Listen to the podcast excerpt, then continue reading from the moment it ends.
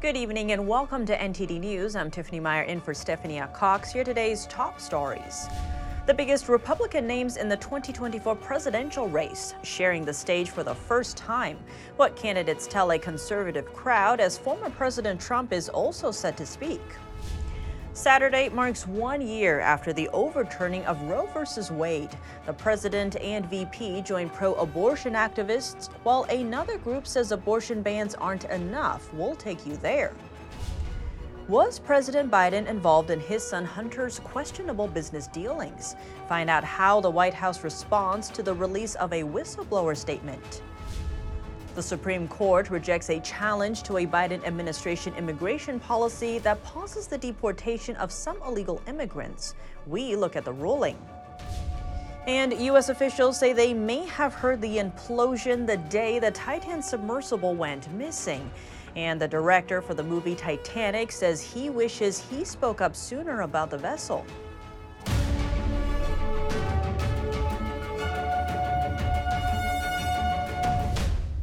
Almost the entire field of GOP 2024 contenders appearing together in Washington to address conservatives and evangelicals. What they say as former President Trump is set to take the stage tomorrow. NTD's Iris Tao has more.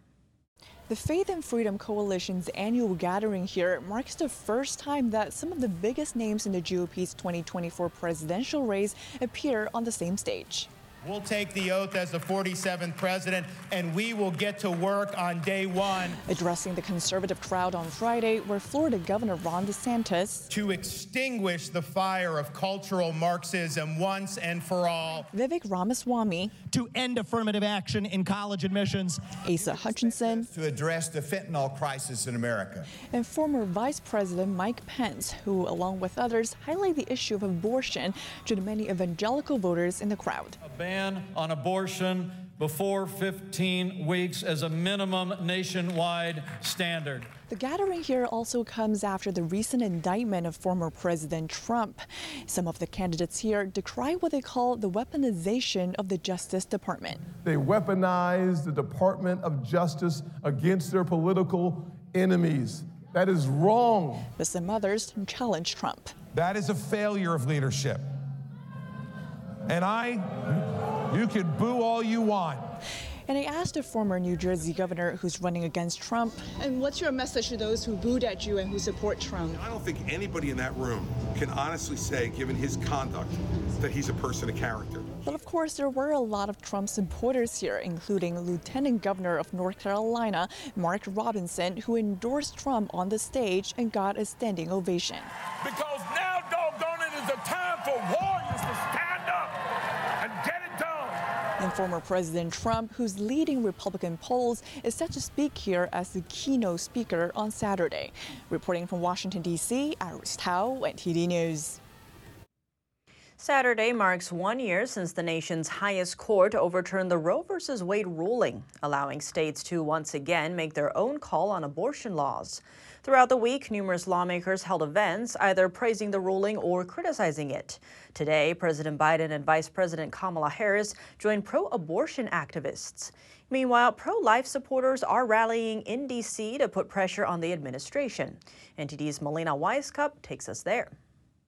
A year after the nation's highest court overturned Roe versus Wade, more than a dozen states have imposed stricter rules against abortions. But for some pro life activists, like the ones here today, that's simply not enough. No, we must take substantive action and treat this for what it is. It is the killing of a little human being made in God's image that deserves our love and our protection.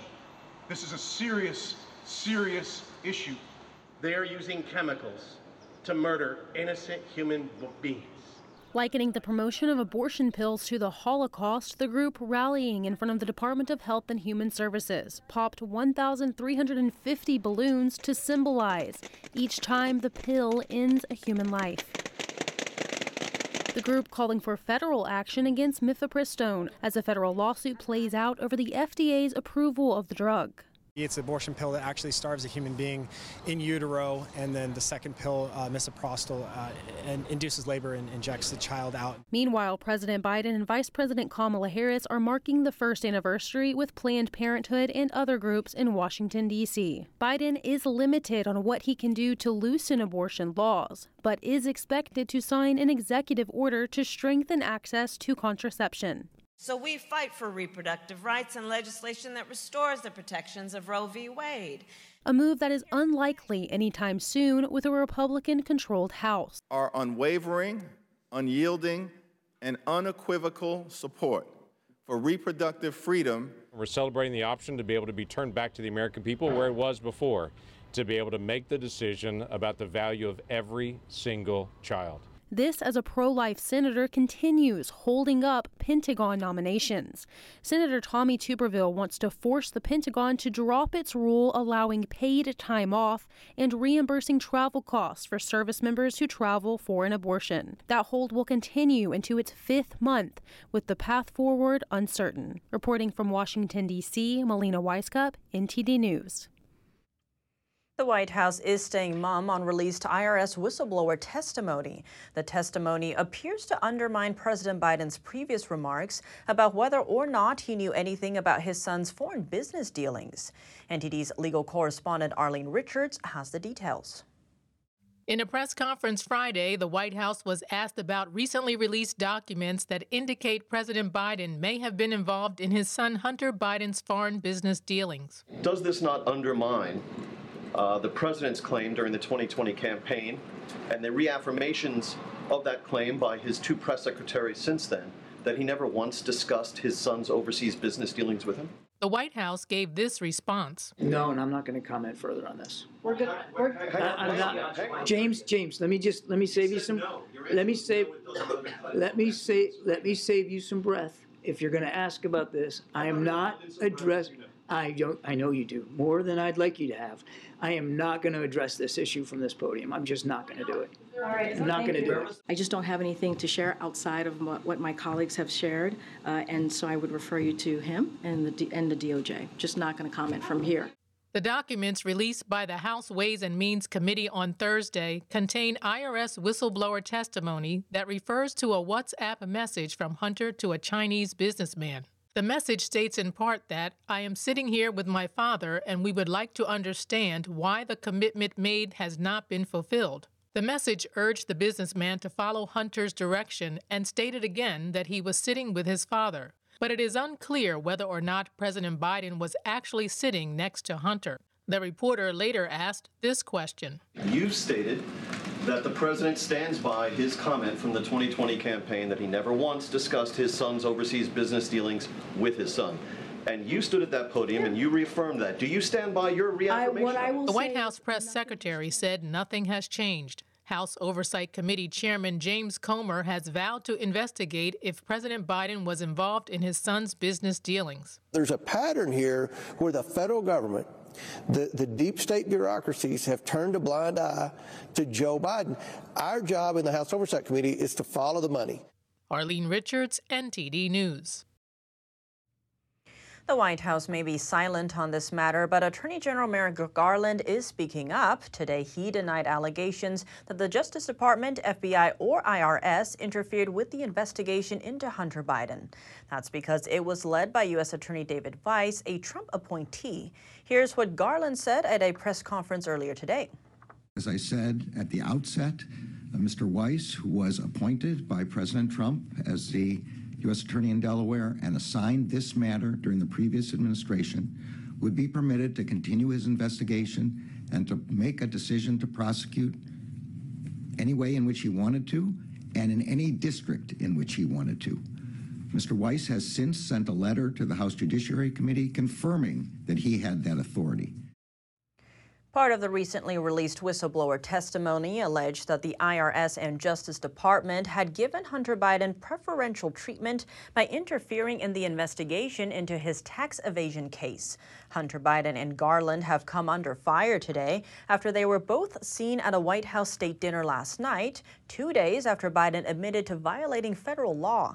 The two were not pictured speaking with each other during the event. The Supreme Court today rejected a challenge to a Biden administration immigration policy. Two Republican led states had tried to prioritize the deportation of certain illegal immigrants over others. Here's why the Supreme Court blocked the challenge. The Supreme Court on Friday blocked a challenge brought by Republican Attorney General from Texas and Louisiana. They challenged a Homeland Security policy from 2021. The policy paused deportations unless individuals had committed acts of terrorism, espionage, or egregious acts to public safety. The Republicans' AGs argued that the Biden administration should try to deport all illegal immigrants. But Justice Brett Kavanaugh wrote in the opinion of the court that the Biden administration has to prioritize enforcement, saying that is because the executive branch invariably lacks the resources to arrest and prosecute every violator of every law. The court decided 8 to 1 to block the challenge. The justices ruled that individual states can't challenge federal immigration policy, saying this court has long held that a citizen lacks standing to contest the policies of the prosecuting authority when he himself is neither prosecuted nor threatened with prosecution. Samuel Alito was the only justice to side with Texas and Louisiana. The Supreme Court has a conservative majority at the moment, but siding with these two states on this matter would have set a new precedent. It could allow Democratic states to challenge federal immigration policy if a Republican is back in the White House. Homeland Security Secretary Alejandro Mayorkas reacted to the Supreme Court ruling, saying the immigration policy helps DHS to focus limited resources and enforcement actions on those who pose a threat to our national security, public safety, and border security.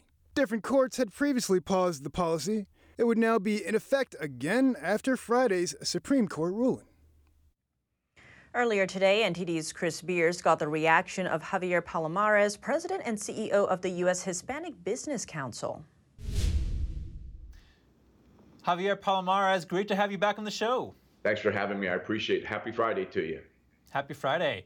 Javier, the Supreme Court recently ruled 8 to 1 in favor of the Biden administration's immigration guidelines that essentially prioritize the removal of certain non citizens over others. What do you make of that decision? You know, I'm I'm uh, I'm in support. I, I agree with the Supreme Court, and I uh, I commend the Biden administration for prioritizing.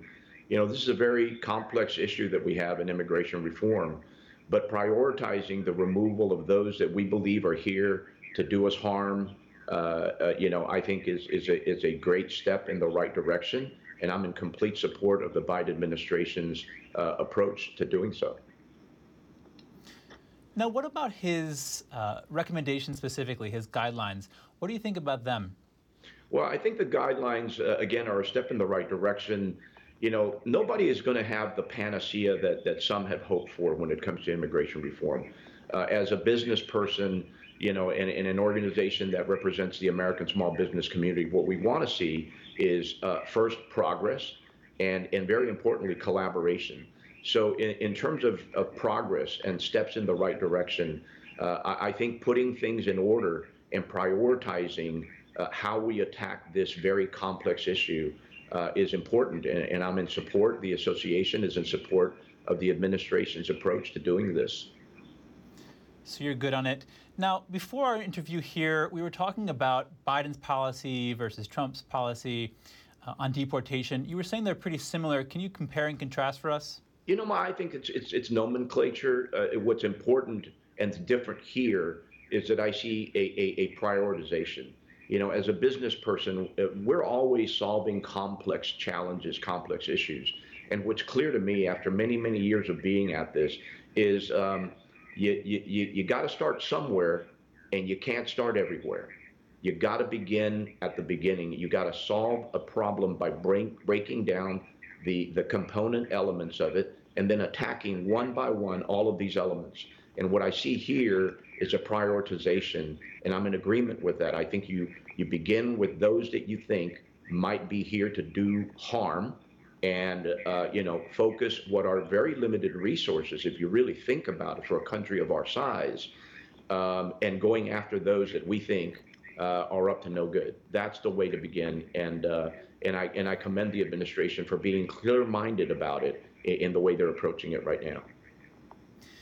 It's almost like a type of triage. Absolutely. Um, and again, you know, this is a complex issue. Uh, you know, in my mind, uh, this has been a problem that has uh, eluded uh, resolution from Republican and Democratic uh, uh, administrations. The fact of the matter is, immigration isn't going anywhere. This issue will continue. And it's not a, you know, I don't see it as a Republican issue or, or a Democrat issue. It's an American challenge. And we, we need to come together as a nation uh, and, and start to solve this issue. What I see in, in the moves that the administration has recently put into place is a prioritization, is a seriousness, other than just dialogue, other than just rhetoric and political promises. I see a breaking down of a very complex issue and beginning with, you know, again, what I think is the right start is get rid of those or, or pinpoint those, focus our limited resources on getting rid of those that we think are here uh, and are up to no good. Javier Palomarez, President and CEO of the U.S. Hispanic Business Council, thank you. Thanks for having me. Have a great weekend. You too. The director of the Titanic film is reacting to the submersible that imploded and killed all five on board. He says he wished he voiced his concerns earlier. Movie director and submersible maker James Cameron said on Thursday he wishes he had sounded the alarm earlier about the submersible Titan that imploded on an expedition to the Titanic wreckage. He says he had found the hull design risky. I wish I had been more vocal about that, but I think I was unaware that they weren't certified uh, because I wasn't really studying it. I wasn't really interested. Stockton Rush asked me if I wanted to go out there and dive this season you know, I wasn't interested. Cameron became a deep sea explorer in the 1990s while researching and making his Oscar winning blockbuster, Titanic. He is also co owner of Triton Submarines, which makes submersibles for research and tourism. When he heard that OceanGate was making a deep sea submersible with a composite carbon fiber and titanium hull, Cameron said he was skeptical. I never believed in that technology of wound carbon fiber, you know, wound filament uh, cylind- cylindrical hull. I thought it was a horrible idea. Um, I wish I'd spoken up, you know, but I I assumed somebody was smarter than me, you know, because I'd never experimented with that technology. But it just sounded bad on its face because we make pressure hulls out of contiguous material, steel, titanium, ceramic, acrylic. A 2021 video resurfaced of OceanGate CEO Stockton Rush saying he had broken some rules to design the Titan, citing innovation. The vessel lost communication about an hour and 45 minutes after it started the journey. All five aboard the vessel were declared dead. Two were a father and his 19 year old son. In an interview with NBC News, the Pakistani college student's aunt said he was terrified about going and wasn't very up for it. But he went anyway because the excursion fell on Father's Day and wanted to please his father, who was passionate about the Titanic. This poor, I mean, this father and son on Father's Day, you know, paid half a million dollars to go down in this thing. Holy crap. You know, it's just, it's just tra- tragic and it's horrific and it's unnecessary. Officials later revealed that the U.S. Navy top secret acoustic detection system had picked up explosion or implosion sounds within hours after the Titan began its descent. The location of the sound is consistent with where the wreckage was found on Thursday. Now, a disturbing story. Police in New Hampshire have arrested a former state lawmaker for distributing child pornography. Stacie Mary Laughton was the first transgender person in the nation to be elected to a state legislature. The Nashua Police Department said they arrested Laughton on Thursday after responding to a juvenile incident and searching Laughton's home. The Democrat now faces four counts of distributing sexually explicit images of children. Laughton was first elected to the New Hampshire State House in 2012, but resigned twice over scandals. The former lawmaker has also had various encounters with police and has been arrested multiple times in the past. Coming up, the National Transportation Safety Board is asking tough questions about the Ohio train derailment. Was venting and burning the hazardous chemicals the right course of action? And we take a look at so called forever chemicals. What's their impact on the environment, and is there a way to clean them up? We speak with a professor for a solution when we come back.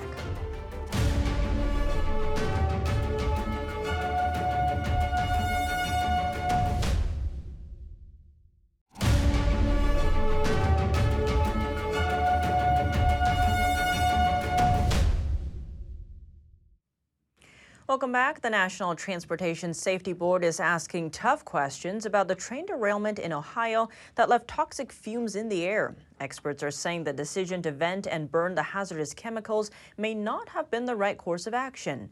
NTD's Jason Perry reports. This hearing is an administrative fact-finding proceeding with no adverse parties. It is not our purpose to assign blame or determine the legal rights or liabilities of any person or entity. The National Transportation Safety Board, or NTSB, held a hearing on Thursday and Friday. It shed new light on the train derailment that left East Palestine, Ohio residents demanding answers. And one question that was brought up in the hearing was whether it was the right decision to vent and burn the hazardous materials inside the rail cars. This is part of the video that was played in the hearing to show what led to that decision. On the early evening of Saturday, February 4, one vinyl chloride tank car forcefully released burning vapor over a 70 minute period. This was the last time any of the vinyl chloride tank cars vented material through their pressure relief devices. And according to testimony, the pressure relief devices later stopped working and the temperature of the rail cars continued to rise. The incident commanders ultimately scheduled a controlled vent and burn of the five vinyl chloride tank cars, which they determined was their last available mitigation option to avoid the risk of catastrophic tank failures that could have propelled fractured tank parts into residential areas. However, other experts at the hearing said the rail cars were not undergoing a chemical reaction that would have caused them to explode. East Palestine Fire Chief Keith Drabick, who was a first responder to the scene, gave the reasoning behind the decision to vent and burn. Even on a decision as challenging as the decision to vent and burn, it was a team decision. Everyone from our governor, Mike DeWine, to local officials contributed their voices to that discussion, and in the end, the decision to vent and burn was agreed to without dissent as the least bad option. Another safety issue brought up at the hearing was the inspection of rail cars. Jason Cox with the Transportation Communications Union said that the rail car that caused the derailment was not inspected by Norfolk Southern. Cox added that a detailed inspection by a carman might have caught the problem and prevented the derailment. NTSB Chair Jennifer Homendy vowed to ensure accountability and propose new safety recommendations following the investigation. Jason Perry, NTD News. The portion of Interstate 95 in Philadelphia that collapsed nearly two weeks ago is reopening and ahead of schedule. This road is being opened because it's completed, it's safely completed, and it's ready for traffic. And I don't think the people of Philadelphia want to wait one more minute right. to put a vehicle across 95. Pennsylvania Governor Josh Shapiro announced that six lanes of northbound Interstate 95 reopened to motorists today. The Philadelphia Fire Department led the first vehicles across the section of the repaired highway. A section of northbound I 95 through the city was damaged in a tanker truck accident on June 11th. The repair was completed ahead of schedule, partly due to help from the Pocono Raceway. It provided a truck mounted jet dryer to speed dry the asphalt. Crews have been working around the clock in rainy and hot weather on the reconstruction. The Transportation Department said work will continue on rebuilding the outer sections of the interstate's permanent bridge. Chemical manufacturer 3M recently agreed to pay $10.3 billion to settle lawsuits over the contamination of U.S. drinking water with so called forever chemicals. These compounds used in firefighting foam and many consumer products do not degrade naturally. How do these chemicals harm the environment and can they be removed? Earlier today, we spoke with Professor Madjid Mohseni of the University of British Columbia for a closer look at the problem and a solution. Professor Madjid Mohseni, thank you so much for joining us. Thank you. To begin, what's your assessment of this $10.3 million settlement by 3M, and were the allegations against 3M backed up, in your opinion? Well, I mean, clearly the 3M and other companies that have been producing uh, uh, PFAS or um, forever chemicals have some responsibilities to take. Um, and so this mm, perhaps is a step in the right direction. I am not in a position to, to judge whether it's, it's appropriate or the level is uh, appropriate or not. But certainly, uh, these chemicals have been produced uh, by 3M and other companies for decades, and as a result of the usage, they have found their way into our drinking waters. And zooming in on these forever chemicals, what impact do they have on the people and the environment? Well, um, there are thousands of PFAS uh, that are uh, out there, and many of them are uh, being used in our day to day products uh, that we use. Uh, so, as a result of the, the widespread usage, they find their way into um, our drinking water. Uh, so, one way that we um, get exposed to PFAS is through drinking water, is not the only way. Uh, but the challenge is that uh, since we drink the water, uh, most of the PFAS that is in water is absorbed in our body and it finds uh, its way into our blood. So, and these are, as the name says, forever, forever chemicals. So they last for very, very long time in our bodies, in our blood, and uh, they have uh, some negative health impacts. And in terms of the water, what is the scope here of the forever chemicals in the water? Well, um, many drinking water supplies uh, in the US and throughout the world um, have been contaminated or known to have been contaminated uh, by PFAS. Um, it is estimated that in the US there are at least around five to 6,000 communities. Um, their water has been uh, affected and are going to be needing to uh, treat for forever chemicals uh, when the EPA's rule uh, come into effect.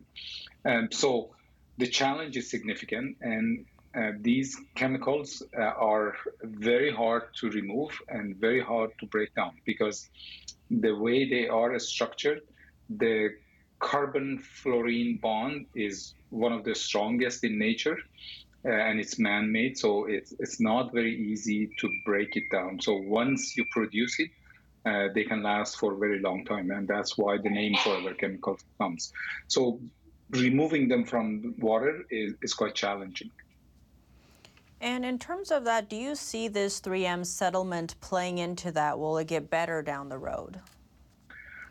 Well, one thing is that 3M uh, promised to phase out the use of uh, PFAS in, uh, in all over their products. Uh, so that that's one thing. So once we remove the production and we remove the usage in our um, our consumer products or day-to-day products, that's the first step. So we need to remove the source.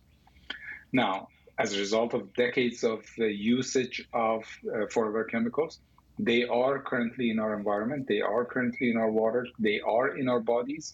So we need to gradually address that. When it comes to drinking water, uh, there are technologies that are being developed, and hopefully, uh, with that settlement and other resources that uh, are being provided by the government, municipalities and utilities, and even individual citizens can take steps uh, to remove that from their water and be able to enjoy safer water uh, that is PFAS free.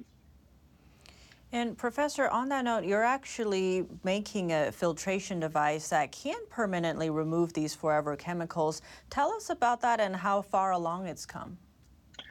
Well, we've been working um, uh, on this for uh, for a number of years, and uh, so what we came up with uh, are these new absorbing media or materials uh, that you find uh, even uh, similar to those that are found in our uh, home use uh, pitchers that uh, people use for their water treatment.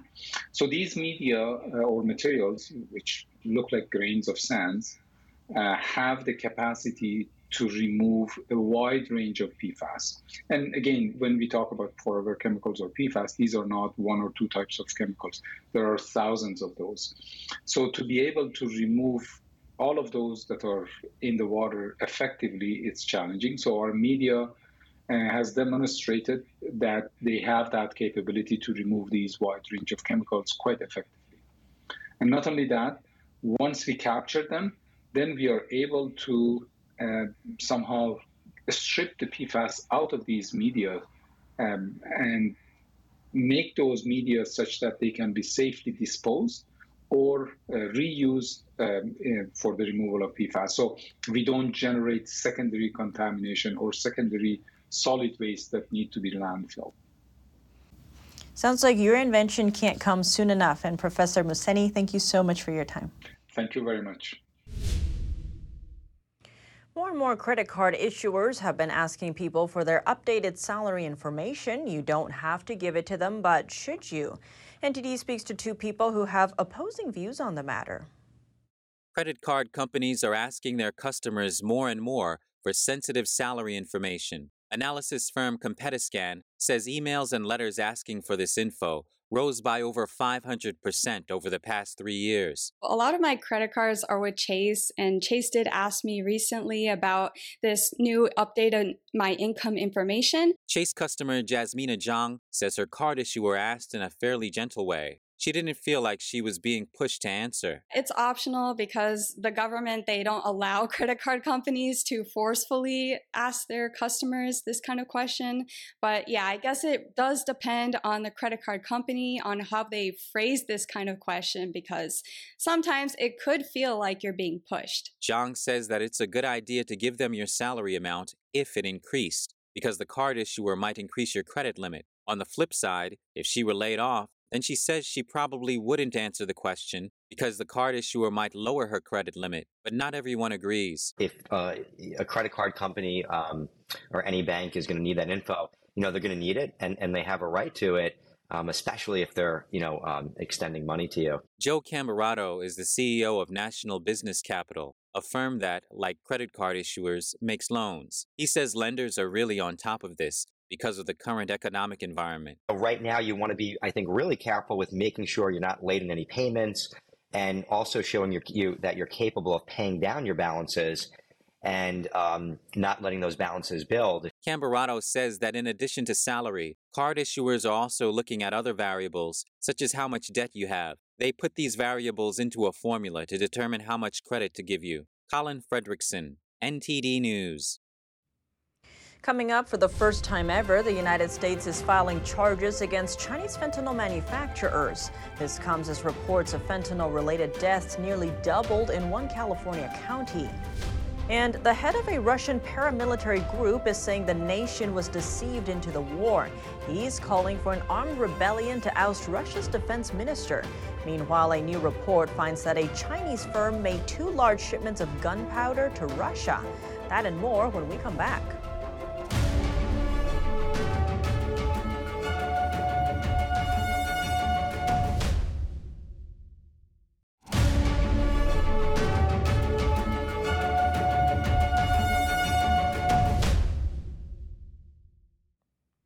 Welcome back. Today, for the first time ever, the U.S. filed charges against Chinese fentanyl manufacturers. NTD's David Lamb spoke to officials in Silicon Valley, where county officials report a spike in fentanyl related deaths. On Friday, the U.S. Justice Department filed charges against four Chinese chemical manufacturing companies and eight individuals, alleging they illegally trafficked the chemicals used to make fentanyl. These companies and their employees knowingly conspired to manufacture deadly fentanyl for distribution in the United States. The indictments mark the first time the United States has sought to prosecute any of the Chinese companies responsible for manufacturing the precursor chemicals used to make the synthetic drug. Several of the companies mentioned were Hebei Amarvel Biotech and Anhui Runcheng Technology.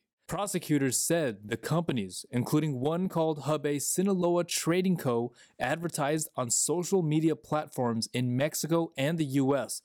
They then used false customs forms, mislabeled packages, and masking molecules to ship the chemicals by boat and air.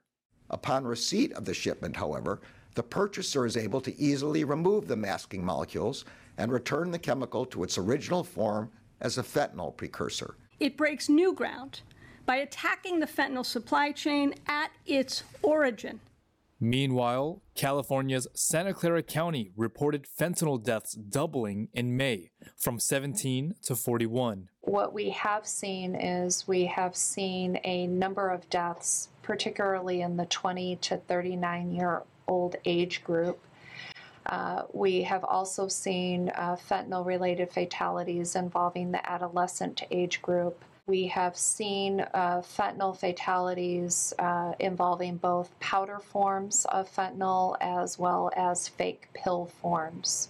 Dr. Michelle Jorden said the county, during investigations, had found remnants of fake pills on scene. So within my office, we are prosecuting people who uh, traffic fentanyl, and specifically those people who uh, sell fentanyl that results in somebody's death. You know, our, our, my office has already filed three murder charges, and you know we will continue to uh, file those those kinds of cases as the uh, evidence sort of um, presents itself for those types of cases. The deputy DA said, aside from the law enforcement side, the county is trying to take a holistic approach by providing the drug reversal spray Narcan to the community, as well as finding treatment for those suffering from substance use disorder. In Santa Clara, California, David Lamb, NTD News. Next, in the Russia Ukraine conflict, the head of a Russian paramilitary group is saying that Kiev never wanted to attack Moscow. And a new report found that a state backed Chinese firm has shipped gunpowder to a Russian munitions factory. NTD's Sam Wong brings us the latest. As the war in Ukraine continues, the chief of Russia's Wagner mercenary group maintains a mind of his own. Ukrainian armed forces push back the Russian army. We wash ourselves in blood. Nobody brings reserves. There is no management. Yevgeny Prigozhin, the group's founder, is known for his fierce criticisms of the Kremlin's leadership.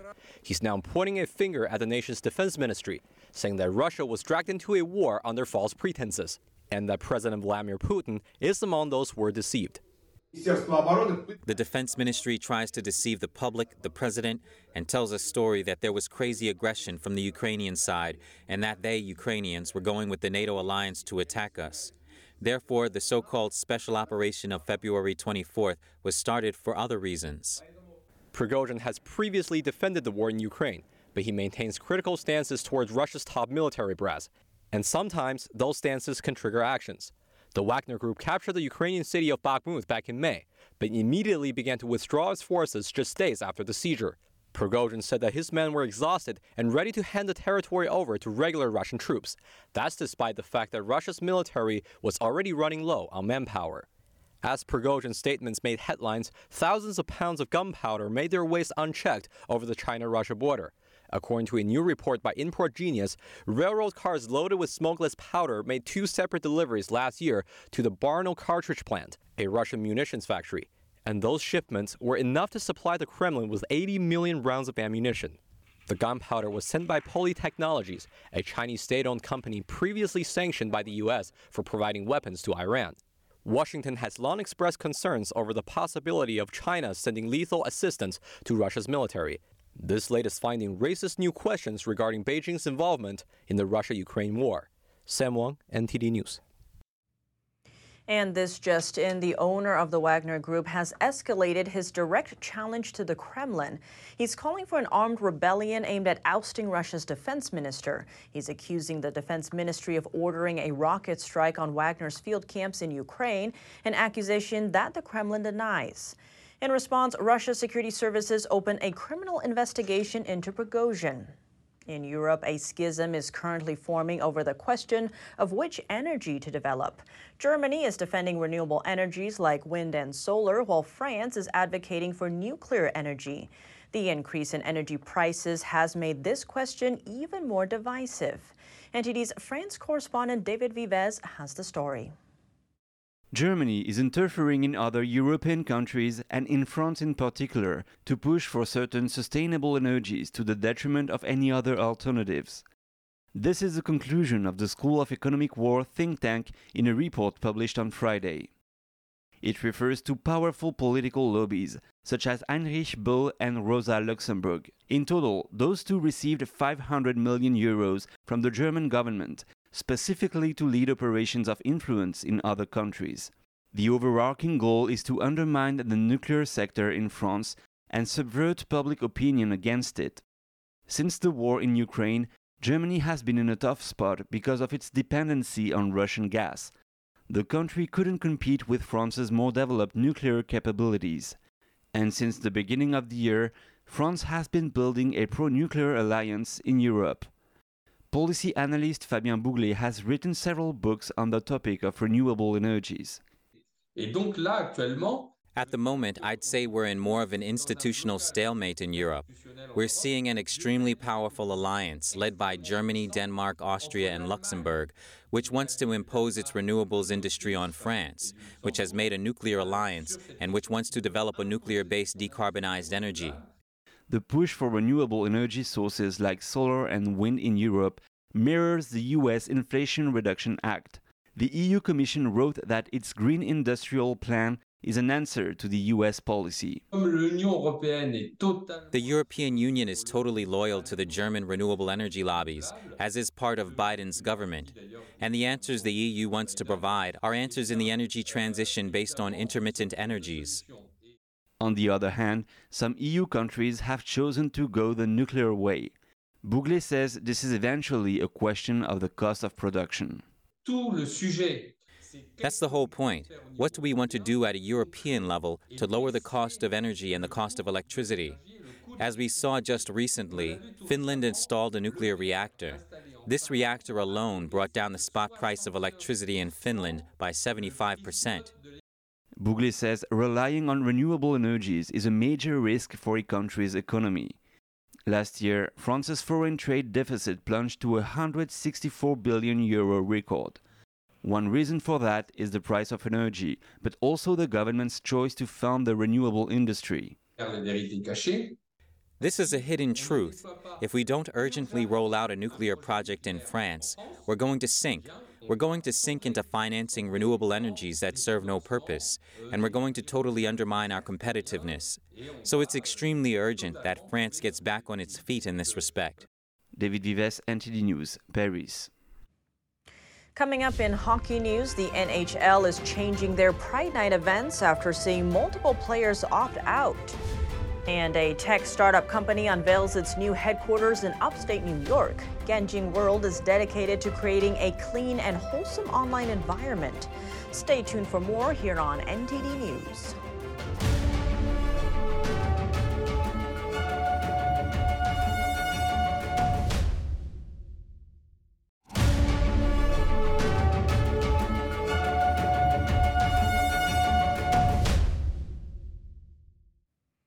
Welcome back. And now for your sports news, here's NTD's Dave Martin with an update on the NHL's Pride Night plans.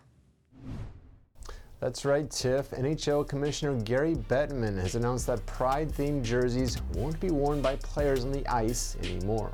Said Bettman, quote, all of those nights will continue. The only difference will be is we're not going to change jerseys for warm-ups because that's just become more of a distraction from really the essence of what the purpose of these nights are. Numerous teams held Pride nights throughout last season, although not all players were on board wearing the Pride-themed jerseys. Philadelphia Flyers defenseman Ivan Provorov was one of the more outspoken ones, declining to wear one last January while citing his Christian beliefs. Provorov, who said he respected everybody's choices, then saw his own jersey sell out in multiple stores online afterward as fans seemingly rallied behind his lead. And in Olympic news, the Court of Arbitration for Sport has announced that the doping case for figure skater Kamila Valieva from last year's Olympics will finally be heard from September 26th through the 29th. Valieva led Russia to gold in the team competition before it was announced that the 15 year old had tested positive for a banned heart medication a few weeks earlier. The hearing could finally determine whether Russia's win will be upheld. The United States finished runner up in the competition with Japan finishing third, though no medals have been awarded now more than 500 days after the competition. Now, the World Anti Doping Agency, as well as Russia's anti doping agency, appealed earlier rulings on this case to the Court of Arbitration for Sport, though with very different recommendations. WADA is seeking a four year ban and disqualification from the Olympics, while Russia's anti doping agency is recommending a reprimand while keeping their gold medals. And for your sports viewing schedule tonight, 14 baseball games are on, including the matchup of the two hottest teams in the game. As the Cincinnati Reds, who've won 11 in a row, host the Atlanta Braves, who've won eight straight themselves. And that's it for your sports news today. Tiff, over to you. Ganjing World is a tech startup company that's dedicated to creating a clean online platform. The company held its grand opening of its new headquarters in Middletown, New York on Thursday. NTD was there. Three, two, one. Tech company Ganjing World Corporation had its grand opening and ribbon cutting ceremony for its new headquarters in Middletown, New York on Thursday. This comes just ahead of the online platform's one year anniversary. The Director of Media Relations at Ganjing World, Nick Janecki, tells NTD what the company is all about. So the idea is to have a video platform that is clean, and what we mean by that is it's like G-rated. So the easiest way to think about this is there's R-rated movies, PG-13 movies, and then there's G, which is for general audiences. And so the idea is it's free from violence, harmful content, erotic content, or criminal content. So it's a great family-friendly platform. Janecki says one of the unique features of Ganjing World is that it uses non-addictive algorithm to protect users from endless scrolling. The company also says it collects the minimum of user data compared to other platforms and stands against the sale of user data. And we're starting with values first. So the easiest way to put this is that the mission is to empower people through technology to reconnect traditional values and divine culture in daily life. So that's the starting point. So I think where a lot of tech companies have gone wrong is they started with the technology and they forgot about the values. The grand opening features a range of VIP guests, including company executives, online influencers, and local politicians. The uh, ability for this facility to really create an environment that's a safe haven for young people to go on the internet is something that's truly needed in today's society. The mayor of Middletown tells NTD he's excited to welcome Ganjing World to the city. With this building here, this facility, the renovation that's been done sends a message to the community that Ganjing is serious about the investment in our community. This facility will bring hopefully up to about 200 jobs relocated from Texas and California. And it's a start. It's a, it's a, it's a big start for a, hopefully a technology push in and around the Middletown area. So uh, we're, we're very uh, confident that will happen, but at the same time, we're very proud of what's been established here. The online platform can be accessed at ganjingworld.com. And that's all for today's news. Thanks for tuning in. I'm Tiffany Meyer. Good night.